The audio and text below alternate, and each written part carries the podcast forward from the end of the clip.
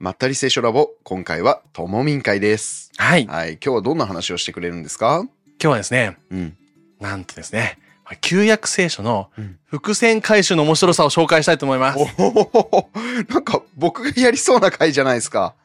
僕のおそうなんです株奪うやつじゃないですか。はい。まあ、たくまくんがね、うんこのまったり聖書ラボで、うん。こう聖書ね、伏線回収ね、うんよくされる、それが面白いんだよって言うんだけど、はいはい。面白いんだよ、めちゃくちゃ言うくせに、うん伏線一回も回収してくれない。伏線すら紹介してくれない。伏線があることと、うん。回収されることは分かった。はい。その内容が知りたい。だよね。そう。でそれをね、待ちきれなくて、はいはい。調べました。はい。もう調べちゃった。調べたっていうかね、今年ね、うん結構旧約聖書読んだのよ。うん。伏線見つけましたよ。だからね、うんまあそれもあるし、まあこの機にね、うん僕がもうまとめて先に紹介しちゃおうと。うんうんきっと、うん。いやいや、これだけじゃ足りないよって思ったらう、ん。たくまくんやると思うから、はいはいひ。とまず僕がね、叩き台を今日、おー作りたいと思いますいや、めちゃめちゃ楽しみですね。はいと、同時に申し訳ないですね。やらなくて。多分ね、みんな思ってると思うの。うんうん。伏線回収よ。中身を。そううん。何が伏線？結局みたいなさ。確かに。はい。よろしくお願いします。楽しみです。今日はね、視聴者代表としてきました。はい。はい。じゃあ、どんな伏線を紹介してくれるのか、これから聞いていきましょう。はい。くまくんが思う伏線回収めちゃうまいなって思う漫画は何ですか、ああ、いや、やっぱワンピースじゃないですか？は僕前なんか漫画でゲットバッカーズっていう、いはい、言ってたね。うん、でもさ最近思ったのは、浦沢直樹の漫画はいはいはい。「モンスター」とか、うんあと「20世紀少年」とか、うんうんうん。もうさストーリーがさ最初から多分作られてるじゃん結末まで、うんうんうんうん。これ最終的に誰がさ、うん、友達なんだろうとかさ、うんうんうん。うん。そうあれはやっぱうまいなと思って。確かに確かに、うん。最初から考えているところがすごいんだよね伏線って。うん。後付けだとあんまりすごいなんて思わなくて、はい。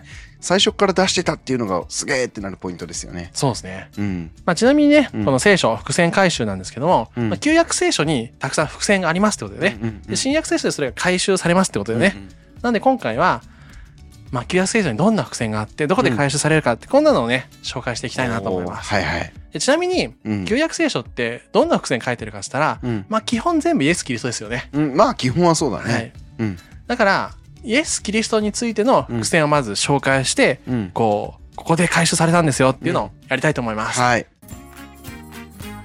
ネット情報でいろいろ見ました、はいはい。まずは。うんどれぐらいあるんだろうみたいなね。うんうんまあ、伏線っていう言葉を聖書用語に変えると、うん予言って言います。うんうんそうだねご存知でしたか？はい知ってました ちなみに預かるじゃなくて、えー、なんだろうあらかじめの方をバッタリ聖書ラボでは使ってます、そうですね。僕のこだわりですはい。はいまあ、聖書予言とか言ったりしますよね。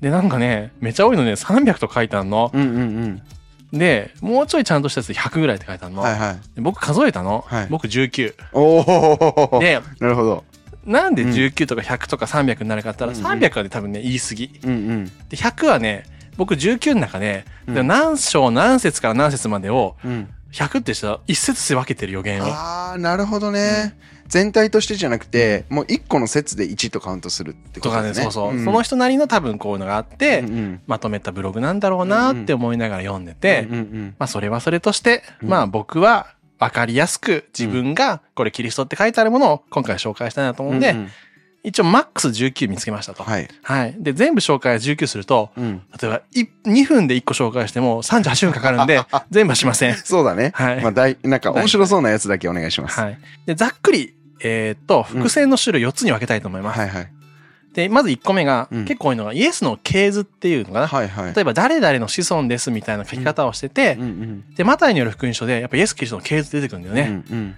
これがね、事前に結構ね、予言されてるの。伏線と出てくるの。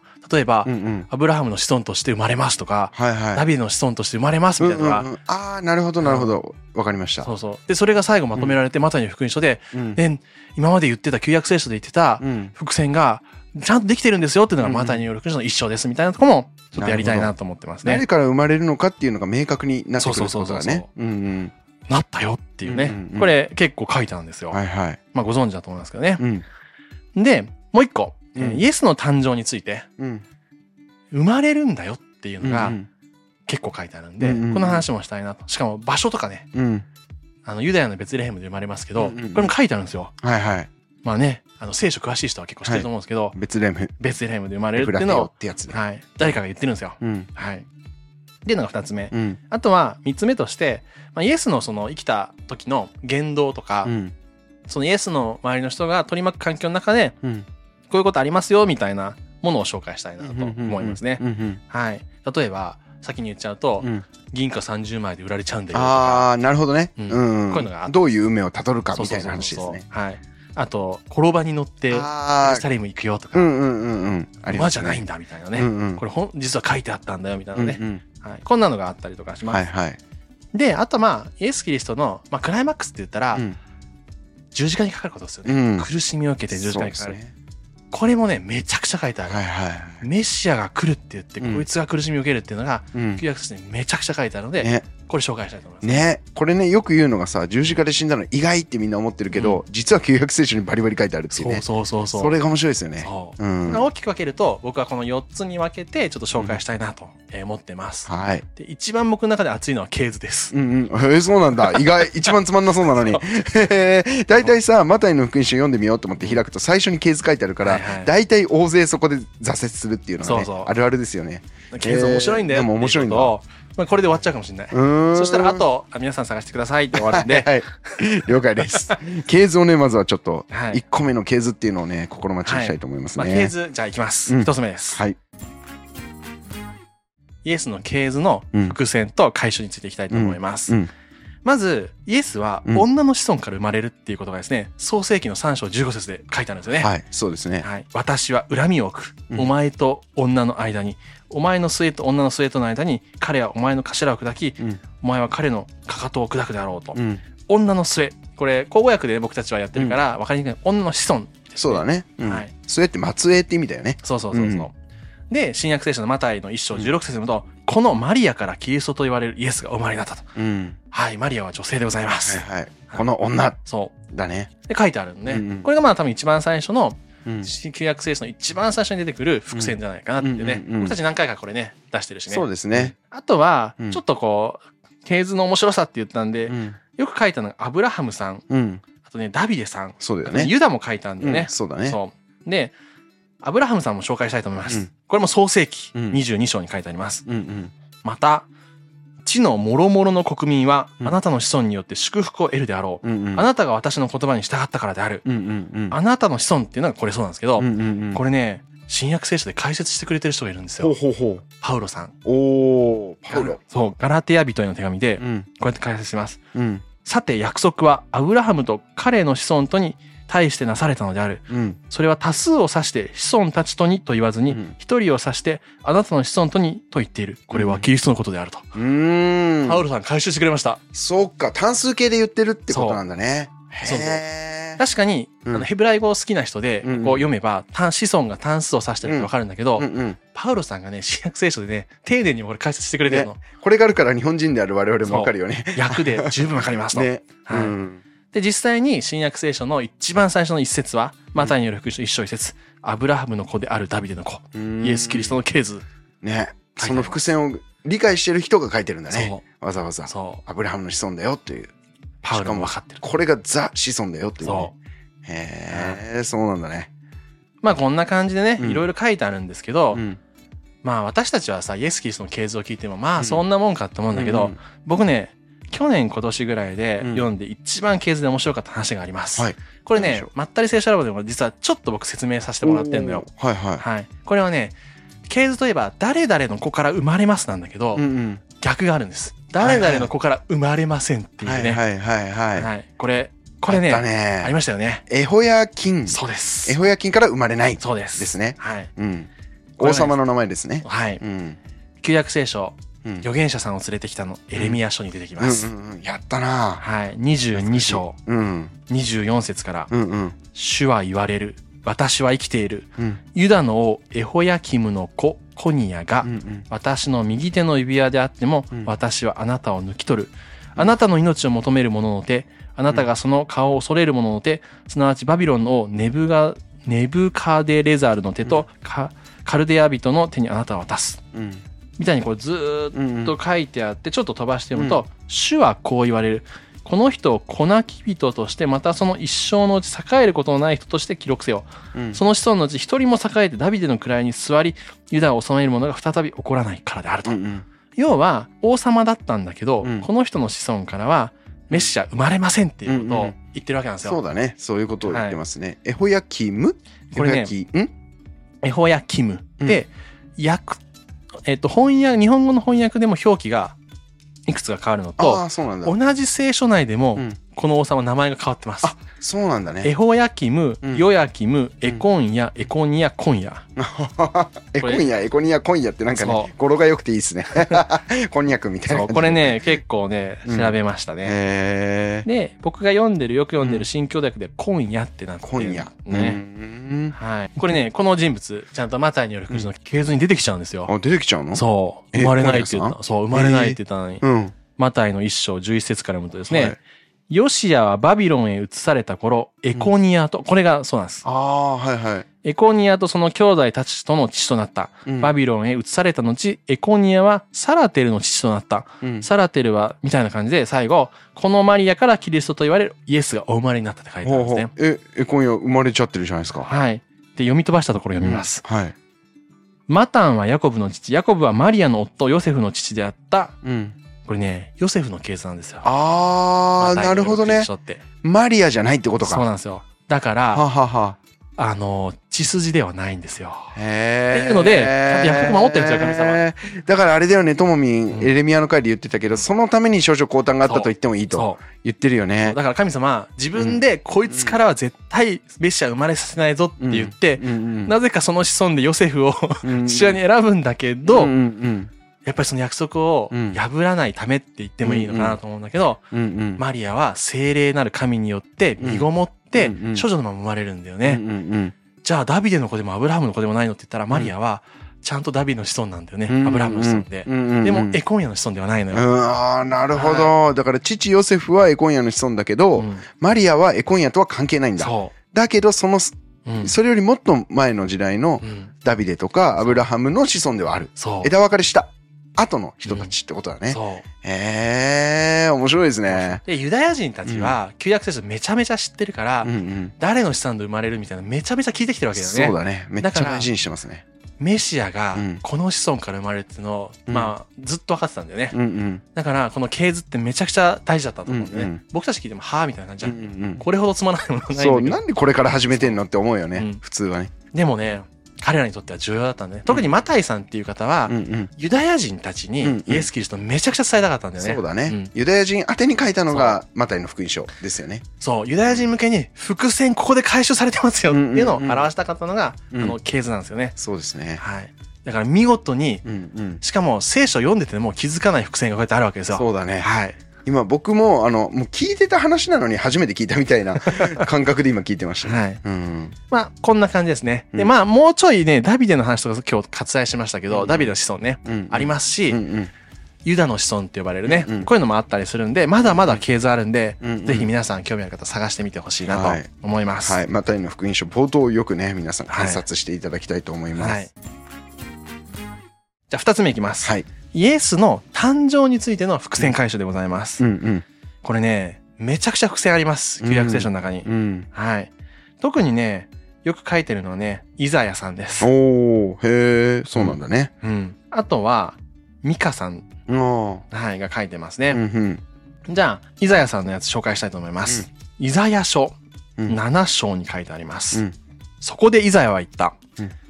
うんダビデの家を聞け。あなた方は人を煩わすことを小さいこととし、また我が神をも煩わそうとするのか、それゆえ主は自ら一つの印をあなた方に与えられる。うん見よ。乙女が身ごもって男の子を産む。うん。その名はインマルヌエルと唱えられる。うんうんうん。ねマタイによる福音書、そのまんま回収しました。もう直接引用でね。は い直接引用して回収しました。うんもう来たから、うん。来たことを旧約聖書とともにうん紹介して回収してます。もう分かりやすいです。なるほどね。はいもう直接旧約のここが伏線だよっていうのをね、書いてくれてるんだね。マタイさんやっぱりユダヤ人に向けてるから、うんうん伏線回収めっちゃこだわってると思う。うんうんううんん。そうだね。で僕たちさ、日本人が聖書でもさ、うんまず新約聖書から読むからさ、うんうん伏線知らないんだよね。そうだね。伏線、あの、伏線の部分を読んでないからね。うんだからさ、伏線回収されたところがさ、ちょっとボリューム多すぎてさ、うんうんそこで多分疲れてるんだよね、最初の時ね。そうなんだね。えじゃあ伏線回収されたマタイの1章22節23節ーうんうんすべてこれらのことが起こったのは、主が預言者によって言われたことの成就するためである。うんすなわち、見よ、乙女が身ごもって男の子を産むであろう。その名はインマヌエルと呼ばれるであろう。うんうんこれは神は我らと共にいますという意味である。うんうんそのまま書きました。うんうん今度ですね、イエス様はうんベツレヘムっていうところで生まれました。はいこれは旧約聖書のですね、うんミカ書の5章2節にあります。うんうんしかしベツレヘムエフラタよ。あなたはユダの氏族のうちで小さいものだが、うんイスラエルを治める者があなたのうちから私のために出る。うん。その出るのは昔から古の日からであると。こうやって書いてありますね。うんですね。ちゃんとね、このユダの氏族であるってね、もうすでに旧約聖書の伏線もここでさらに伏線として扱っていて、そうだね。みたいなことがありますね。うんうんうはい。んだからユダから生まれるっていう予見が先にあってでそれも踏まえた上でどこで生まれるかっていうのを言ってるんだね。ベツレヘムで。うん。実際マタイによる福音書2章1節読むと、うん。イエスがヘロデ王の代にうん。ユダヤのベツレヘムでお生まれになった時、っうんうんて書いてあるんですよ。うんうんはい。ユダヤのベツレヘムですね。回収されました。うん。これすごくないですか？場所言い当てるとか。うんうんうん。そうだよね。うん。ねそんなノストラダムスしかできませんね。そのことはね。ノストラダムスの外しましたからね。そうだね。恐怖の大王来るとかね。ちなみにこの辺で挟んでおきたいんですけど、うん。うんイエス・キリストに対する予言ってうん。一個も外れてないのよ。うんうんこの話ね、クリスチャン界隈では結構有名かなと思うんだけど、ね。うんうんうんなんかさ、予言って、うん。まあその血液型のさ、うん。説明書みたいなので、うん項目100個ぐらいあってさ、うんうん。あ20個ぐらい当てはまってるから、うん。おこの本すげえみたいになるけど、うんうん旧約聖書の伏線は全部ね。そのまま回収されてね。1個として外れてないと、ね。これがどれぐらいの確率かっていうのを、うん。みんないろんな表現をするんだよね。うん。なんかアメリカの一つの州に、えー1ドルコインを全部敷き詰めて、うん。その中に一つだけ違うコインがあってたまたま1個拾ったのと同じぐらいの確率みたいな。あー一個拾ったらその違う柄だったのと同じそれが、うん。そうイエスの予言が全部新約で回収されるのと同じみたいなね、うんうんうん。へえその例え初めて聞きました。要は確率の問題でうん何分の何みたいな、うんで100個あるっていうと2分の 1, 1の100乗うんうんうんうん。な計算不可能みたいな。まあ外れる外れないみたいな単純に考えてね。そう。2分の1かける2分の1かけるってやっていくと、うんなんかね見たことない数字桁になるのね、うんうん。はい。それぐらい全部がうん。成就したっていうのはうん。奇跡だよねみたいな話があったりしますね、うんうんうんトーミンが選んでくれてるのはあれだよね。直接引用がされてるとかもうベツレヘムで生まれたとかもうね、あの間違いようのない伏そうそうそう。線ですよね。うん。あとはその型とか予表って専門用語で言われるのは、もうちょっとこう概念とかそのなんか状況がアナロジーで一緒とか、そういうレベルのやつだよね。そうそう、うん。だからあのヨナさんがうんうんお魚の中で三日三晩とかも、まあ、イエス・キリストの型だよねみたいなのは、聖書を知った後だとなるほどとか。なったりとか、あとノアの箱舟の箱舟もうんうん。あの救ったっていうことでイエス・キリストだよねとか、うんこういうのも言えたりするんだけど、うんうんうん。こういうのは抜いてます。はい。もうはい。もっと直接的なやつってことね。逆に紹介した中で今のところ一番難しいのは一番最初の創世記3章15節。女の末ってやつね。そうそうそうそうはいはいはい。確かにそれはちょっと難しいかもしれない。はいだって生まれるのみんな女やんってそうそうそう。思うかもしれないしね。はいあとイエス・キリストがうん。どんな存在として生まれるか生まれるのかっていうので、ユダヤ人たちが待ち望んでたのが、うん。やっぱり王なんだよね。うん王様ね。でなんで王様だと思ってたのかって言って、イエス・キリストはさなんかさ王っぽくなかったじゃん。うんうん。だから結構みんながっかりしたのとやっぱ違うよねって言ってうん。ユダヤ人たちは退けたっていうのがね結構あの言われてることかなと思うんだけど、じゃあなんでユダヤ人たちは王が来るって期待してたのかって言ったら、うんやっぱ伏線があるんだよね。うんうんうんううん。んでこれもちょっと紹介したいなと思うんですけど、イザヤ書ですよやっぱりこれも、うん。9章。ほその祭りごとと平和とは増し加わって限りなくう。うん。ダビデの位に座してうん。その国を治めうん。今より後常しえに公平と正義と思ってこれを立てこれを保たれる。万軍の主の熱心がこれをなされるのであるっていう、うんこれがですね前後とつなげて読むとやっぱりこのイエスが生まれてくるっていう、うん。しかもダビデの位に出すっていうのは、やっうんぱりダビデっていうのはイスラエルの王の象徴としてずっと語り継がれて、うんうんうん。まあ、象徴というかまあ王様だったからね。そうだね。で一番やっぱりうん。活躍した偉人とされてるので、ダビデのような王様としてメシアは来るだろうと、うん。そのイスラエルを統治してですね、うんえー神に皆をの心を向けてですね、うんもう連戦連勝で勝ちまくったみたいな、うんうんうんそういうのをそう象徴してたわけですよね。うんうんそうだね、はい。ダビデの再来があるっていうのをみんな待ち望んでいたわけだよね。あの時はね、イスラエルの一応最盛期みたいなイメージですからね。もちろん経済的に栄えたのはソロモンの時だけど、うんうん。やっぱり神様がかイスラエルと共にうんいた、もうめっちゃ最もこうなんか心が満たされたり、うん。戦いに勝ってたっていうのはダビデの時代ですよね。そうですね。で、これもですね、結構直接的に伏線回収されてますね。はいはい。今度、ルカさんです。うんうんルカによる福音書、うん1章31節から。うん見よあなたは身ごもって男の子を産むでしょう。うんその子をイエスと名付けなさい。彼は大いなるものとなり、意図高きもののこと、唱えられるでしょう。うんそして主なる神は彼に父ダビデの王座をお与えになり、うん彼は常しえにヤコブの家を支配し、その支配は限りなく続くでしょう。うんうんはい。だからダビデの王座っていうのはイスラエルの王様。うんヤコブの家っていうのはやっぱイスラエルのことを指してるよね。うんしかもそれが永遠に続くって言ってんだよね。うん。約束されたメシアの王の座ですね。で、これはうん。まだ将来的な話としてね、うん。私たちはこうね、うん。解釈して受け取ってはいますけども。そうだね、うん。今プロセスの段階。まあそうそうそう。そう一回来て、うん。イエスは。でうん。天に昇って、まあ、一応神様の右の座にそうそう。出してるって言われてるから王座にはついてるんだけれども、もう一回帰ってくるってそうそうそうそういう。のを信じてるわけだよね。そう。うんだからこういうね、えーことも書かれてですね、うんうん。イエスの誕生っていうのはうん。こんな感じで、まあ、生まれてくるよっていうことと、あとは場所も書いてあって、うん。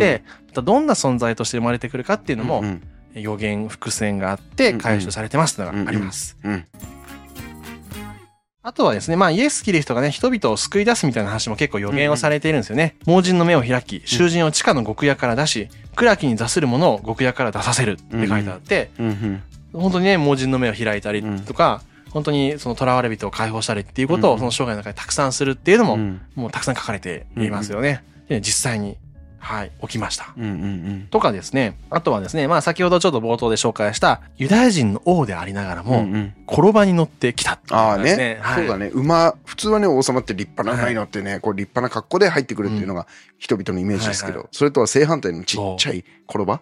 に乗ってきた。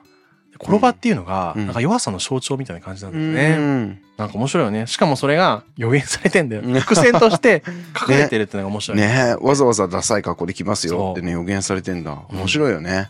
ゼカリア書9章9節、うんうんシオンの娘よ、大いに喜べ。エルサレムの娘よ、呼ばわれ。見よ、あなたの王はあなたのところに来る。彼は義なるものであって勝利を得、柔和であってロバに乗る。うんすなわちロバの子である子馬に乗ると。こうやってですうね。んまあ、ラバですかね。うん何ですかね。ねロバの子だもんね。まあとにかくちっちゃくて弱いうん。なんかちっちゃいお馬さんみたいなのに乗ってくるよっていうことね。で、イエス・キリストがこれ自分で伏線回収してます。自分でね。そう。面白いのが、マタイによる福音書21章を読むとですね、うん弟子たちは出て行って、イエスがお命じになった通りにし、ロバとコロバとを引いてきた。そしてその上に自分たちの上着をかけると、うんイエスはそれにお乗りになった。うんうん群衆のうち多くの者は自分たちの上着を道に敷き、うん。また他の者たちは木の枝を切ってきて道に敷いた。うんうん。そして群衆は前に行く者も後に従う者も共に叫び続けた。うん。自分で言ったんだよ。へー。面白いよね。自分でね転ば持ってきてって言ってその上に乗ったんだね。そだからその予言も知りつつ自分で成就させに行ったっていうのも面白いね。うん。う。で、結構そのエルサレムっていうさ、うん。首都にうん。乗ってうん入場するっていうんうん。だけど、で、みんなが結構ね、出迎えたんだよね。うんうんうん。でこれもなんか、ちょっとね、細かくね、この話は言わないんだけど、うん。やっぱり来たるべきメシアが来たってみんな思って、うんうんうんそれでその、夏目足っていうのかな、うんうんあれを敷いてお祝いをするんだけうん。ど、いまだにその、イエス・キリストが、うん。この夏目足で出迎えられたっていうので、キリスト教会では結構お祝いするんだよね。うんうんちょうどこれが、十字架にかかる1週間前。うんうんうん。だから、シュロの手術とか、枝の手術とか言われて、結構その伝統的な暦を大事にする教会でね、これを祝ったりしてますね。なる。ほどね。うん。夏目吉の葉っぱを教会の床とかに聞くのかな？どうなんだろうね。僕やったことないんだけど。面白いうん。面白いですね。はい。うん。で、もう一個、あの、有名なのはさ、イエス・キリストがユダに裏切られて、うん。銀貨30枚で裏切ったとかね。そうだね。言うんけどありますね。これもね、事前に決まってました。う。ん。え銀河の枚数が？銀貨の枚数が決まってましたね。うん。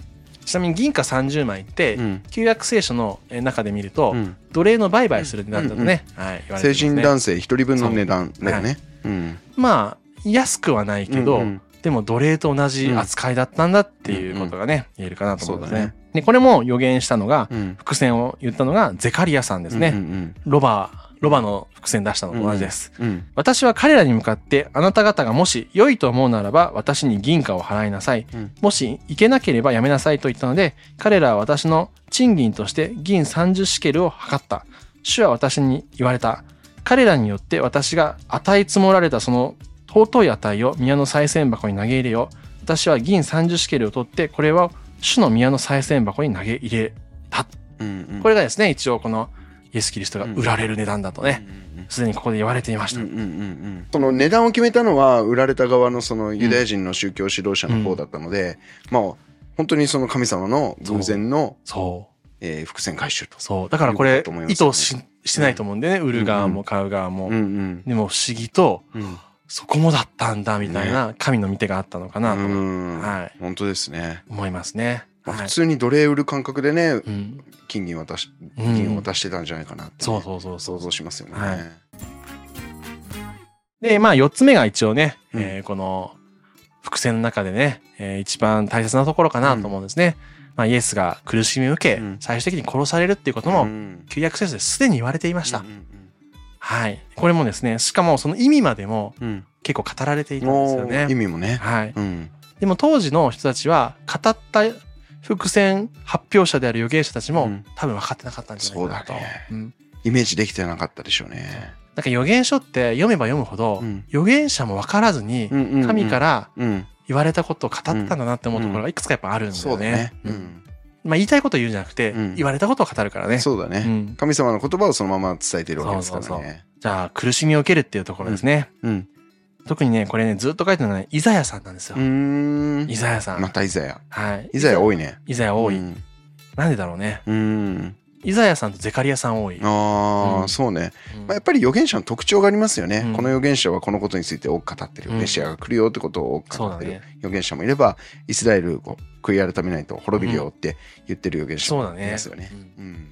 まあ、イエス・キリストの予言を語るっていうことは、ある種希望を語ることなんだよね。うんうんうんそのユダヤ人たちにとってそうだねはね。。ううんから、希望を語ったと。うん。希望を語るにも、語るにもかかわらずですね、うんメシアが苦しみますって方うん。ねえ。これだからさの発想で。すごいよねうん。だから、確かに語る方も理解できないだろうし、聞く方も、うん。なんで？うーんってなるよってなるね。イザヤ書50章6節、うん。私を打つ者に私の背を任せ、うん。私の髭を抜く者に私の方を任せ、うん。恥と椿とを避けるために顔を隠さなかったって。うん。うんこれはメシアが苦しむっていうことをですね、書いてあるんですよね。ね、イエスも十字架にかかる前に唾かけられたりね、うん鞭で打たれたりね、ひどい扱いを受けましたからね。はい。全く同じこと書いてますね。そうなんですよ。罰した人たちって、うんユダヤ人じゃなくて、ローマの兵士たちなんだよね。そうだよね。むしろ知らないはずなんだよね、そうだよね。絶対知らないよね。うんうん。まあ、たまに精通してる人がいるかもしれない。基本は知らない。うんうん。そのままや、なんか自分たちがうん気に入らないから、うん。刑罰を超えた罰をさ、うんうん侮辱としてやってるんだけうんど、うんうん。だからさ、ちょっと余談になるんだけど、よくこう、歴史を勉強してるとかね、あの、ユダヤ人差別っていうのがあるじゃないですか。で、西洋の人たちが、ね、ユダヤ人はイエスを、メシアを殺したんだから、うん。ね、悪い民族だみたいな感じで迫害したって言うんだけど、あの実際違うんだよね、うん。実際イエスを十字架にかけた業務をやったのはローマ人、そね、いわゆる外国人なう。んですよねだね。だから売り渡したのはユダヤ人だけど、ね、それを十字架を実際執行したのは外国人なんだよねだから両方悪いわけだよね。だからそれを理由にユダヤ人だけ差別するっていうのは全くもって聖書には根拠がないおかしい話だとね。僕は思いますよね。はい。うん。だからそれは両方の責任だし、究極的な神学的な意味からすれば、ともみんであり、うん僕の個人の罪というものがイエスを十字架につけたんだよね。だから僕らは全く関係ないわけじゃないわけですよね。っうんうん。ていうのをちょっとね、挟んでおいきたかったや、いいです。話をね。はい。はい。で、ちょっとか回収されたところいきます。うんマタイによる福音書がちょっと詳しく書いてあるんで、うんうん。えー2箇所見たいと思います。うん26章の67節、うん。それから彼らはイエスの顔に椿をかけて拳で打ち、またある人は手のひらで叩いていった。うんうんうん。叩いたし、唾かけたしね、殴ったと書いてあります。はい。マタイによる福音書27章26節そこでピラトはバラバを許してイエスを鞭打った後、うん十字架につけるために引き渡した。うんうん。はい。鞭打ったって書いてあります。うん全部ね、こうやって書いてあります。うん。そうだね。はい。一番イザヤがね、うん。まあ、イザヤ書の中で、うん。このイエス・キリストのことだなって書かれてるのが、実はイザヤ書53章全体なんですよね。うん。長すぎてね、全部引用そうだね。全部読むと大変だけどはね。ちょっと読ちょっとみたい。だけ読んでみて。うん。だが我々の聞いたことを信じ得たか、うん。主の腕は誰に現れたか、うん。彼は主の前に若木のように乾いた土から出る根のように育った。彼には我々の見るすべき、すべ、見るべき姿がなく、威厳もなく、うん。我々の慕うべき美しさもない。彼は侮られて人に捨てられ、悲しみの人で病を知っていたう。んまた顔を覆って意味嫌われる者のように彼は侮られた。うん我々も彼を尊ばなかった。誠に彼は我々の病を負い、うん我々の悲しみを担った。うんうん叱るに我々を持った。彼は撃たれ、神に叩かれ、苦しめられたのだと。うんしかし彼は我々の咎のために傷つけられ、うん我々の不義のために砕かれたのだ。うん彼は自ら懲らしめを受けて、我々に平安を与え、その打たれた傷によって我々は癒されたうのだ。ん我々は皆羊のように迷って、各々自分の道に向かっていった。うん。主は我々すべてのものの不義を彼の上に置かれた。うん。まあもうちょいねこれ続くんだけど、うんうんまさにイエス・キリストが私たちの罪のうん。代価をうん。背負ってうん。代わりに罰を受けたと。うん私たちはそれも知らない時も含めてうん代わりに苦しみを受けたっていう。しかもそれを神様がしたっていうのがすでに書かれていて、これ一番有名ないわゆるメシア予言と言われる一つかなと思います。ね。そうだよね、うん。私たそのね、うん。あの彼らは言ったってね彼は撃たれ苦しめられ傷つけられた。もうね悪いことしたからとっちめられてんでしょ、うん。でも違うんだよ。私たちの罪のために、はい。私たちの咎のために不義のために彼は砕かれたんだと。そう。その打ち傷によって私たちは癒されたんだっていうのがねもう読んだ時めちゃめちゃ感動したのをね覚えてます。めっちゃ感動しました、うん。これイエス・キリストのことじゃないかってねそうだね。思いましたね。これさ、まあ、聖書のクライマックスうん。はやっぱり十字架の死と復活なんだけど、うん。この死に対する最大の伏線はやっぱりここだよね。うん、と思います。うんこれがもう聖書の中で一番大きな伏線だと言っても僕は過言じゃないかなって今日回収じゃなくて思ってますね。公開できましたね。はい、よかったよかった。イザヤ書53章です。ぜひ皆さんね、うんお手元に聖書がある方、ない方もね、検索すればすぐはい出ますから。概要欄に載せちゃう？口語はい、訳で。ガイドラインでね、えー載せときますので、ぜひ、イザヤ書53章読んでみてください。本当にいいですい。や、本当にね。うんだから、新約聖書読んだ後に、うんあ、イエス・キリストのことでここに書かれてたんだっていうのは、結構僕も感動して、うん。これイエスのことだったんだっうていう。ん。ねね、一つ面白い話を紹介するとね、ユダヤ人っているじゃないですか。うんで、ユダヤ教徒。うんユダヤ教徒の方は、旧約聖書は僕たちと同じように信じています。うんけれども、新約聖書は信じていない。うんなぜなら、来たるべきこの伏線されている、うんえー伏線が巻かれているうんメシアっていうのはイエスじゃないっうんて言ってるんですね。うん別の人が後から来るよってユダヤ教の人は信じているわけですね。だけれども、このイザヤ書53章を読むと、どう考えてもこれはイエス・キリストの十字架のことだろってうん思わざるを得ないじゃないですか。はいはい。なので、なんとユダヤ教のガチ勢の人たちはイザヤ書53章を読ませないようにしてるんですそうなんだ。で面白い。子供たちとかに。できるだけ触れないようにしていると。へえ、面白い。最大の伏線はここだよね。うんうん伏線クライマックス。うんうん。そして伏線回収のクライマックスは、やうん。っぱり十字架の死だようね。ん、本当ですね。もうこれだけ覚えてね、今日はね、帰っていただいてもいいぐらいのインパクトが最後にありましたね。そうですね。どうですか？ちょっとあの、あの、いつも伏線あるよって言って、回収されてるんだよって言った、うんたくまくんとしてちょっと付け加えたいこととか。いやー僕のあるある詐欺をね、きちんと回収していただいて、まあ、このために僕はずっと言わなかったと伏線。いうことです、ね。回収そうです。僕が旧約聖書、そしてともみんが新約聖書ということをね、体現したかったんまっですね。たり聖書ラボ内で回収しましたね。はい。そうですね。はい。はい。いや、これさ、うん。こう、やっぱ紹介したいなって思った理由は、うんうん僕もさ、よくさ、うん。うん。こう、教会行ってた時代に言われたんだよ。うん。旧約聖書はイエス・キリストのこと書いてあるよって。